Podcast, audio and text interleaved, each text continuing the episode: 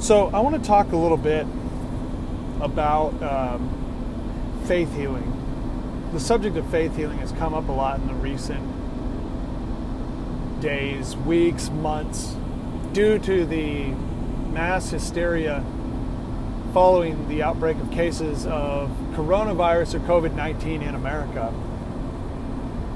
Um, and I suppose in some ways this leads us into a discussion about prophetic ministries in the United States, but um, specifically faith healing has seemingly hit a a new high with a lot of America American evangelicals, uh, Pentecostals, non-denominational type Christians, um, and it's a strange thing because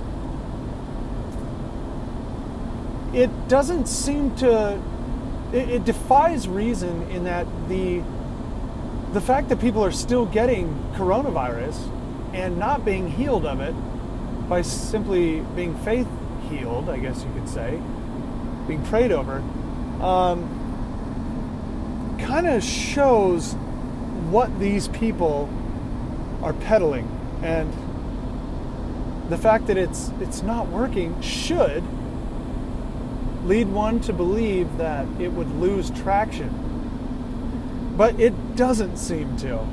Um, I can, you know, on Facebook, I have a lot of uh, Pentecostal uh, faith healing type friends, and you know, those are sort of the fringe groups of Christianity that you know every Christian's got those friends. We all know it. Uh, we all know those people, but they seem to have a singular focus on the fact that rather than using the tools which God has provided in this modern day, namely doctors and uh, you know epidemiologists and people that deal with this sort of thing, and have God-given abilities, one could say spiritual gifts. Um, no, no.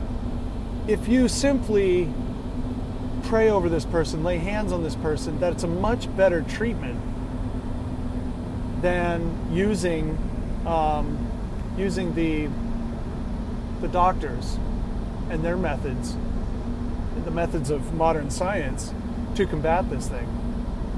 I just find that strange. I find that strange that it, it continues to have so much traction. Also, you would think that in the event of an outbreak like this, with none of the so called prophets in America having called out this virus months or even years before, that people would be leaving their churches in droves, calling them charlatans and hucksters. But that's not the case. Not at all. It brings to mind all of the early American evangelical preachers and um, and you know more recent ones who have talked about the end of the world and have predicted it, and every one of them has been wrong. You can look this up online. There's many um, there's many cases of it where people said that the end of, end of the world was coming in such and such year, and it just never happened. And then they pushed it off, and people not only didn't leave their church, but their congregations grew in many cases. I don't know if that says something for American gullibility or if it just if it just if it just shows that people don't don't want to face facts at face value.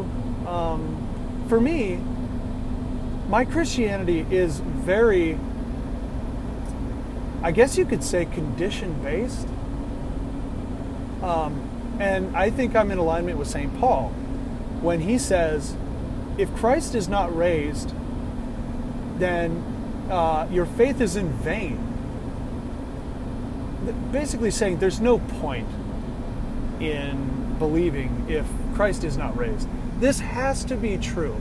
The things that the Bible says and that the prophets say and the disciples say, they have to come true.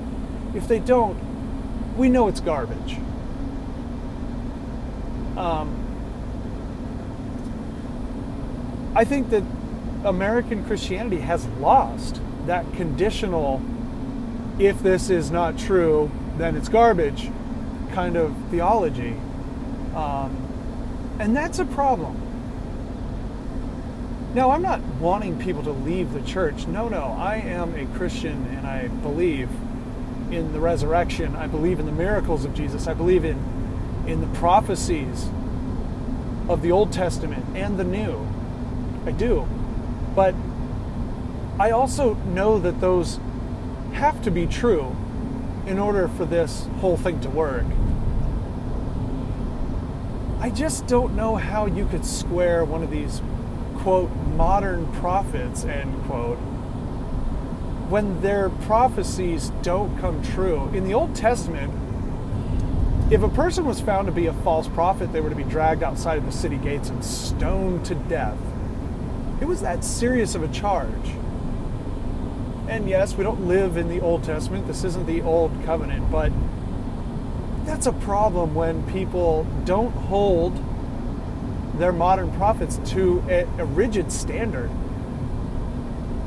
Jesus himself was very clear about how his disciples were to act and how, how their message was to be distributed. It wasn't just a good lifestyle, it wasn't just something to clean up people's acts. No, we had plenty of things for that there are religions all over the world that can do a great job of that. Um, this has to be true. If it's not, then there is no point. Then might makes right, and eat, drink, and be merry, for tomorrow we die. Coming back around to the initial point, look, I do believe that miracles still happen. I don't see any reason why they wouldn't, but I do believe them to be rare and I don't think any one person has that ability for the rest of their life. Jesus gave that power to his disciples.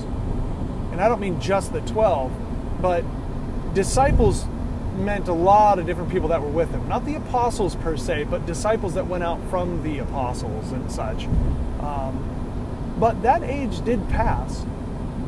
And they were there spreading the word through these acts, yes, to give people um, a sense of the power that was behind the word. But once the word went out to the four corners of the earth, it didn't seem that there was any true uh, reason, any real reason for um, continuing to perform miracles in such great abundance. Um, I myself have never seen a miracle. And I am often very skeptical of people who say they have. Because, for one thing, we live in the Western world. The Western world, I want to say the Western world doesn't have as much of a use for the miracles that are used in the Bible. The third world, um, without modern medicine, and with extreme poverty and diseases and things of that nature, they definitely have a need for miracles to step in in a much greater frequency than, than we seem to.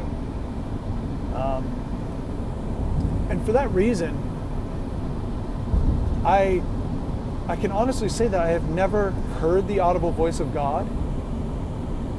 I don't need to. I have the word for that and I have never seen an actual miracle. There's things that I thought might possibly have been miracles. I'm not sure, but it's it's it's touch and go at best.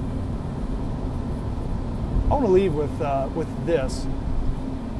Those who seek to do the faith healing and continue to trust the prophecies of those who did not prophesy that this coronavirus would take off, they've got some accounting to do. They've got some looking, some, some soul searching to do because if that's what your faith is based on, or if that's the power behind the faith that you look to, remember, it was Jesus himself who said, You evil and adulterous generation who seek for signs and wonders. If it's not shaking you to the core that your so called prophets didn't predict this and now can't faith heal people out of it, you have a real issue.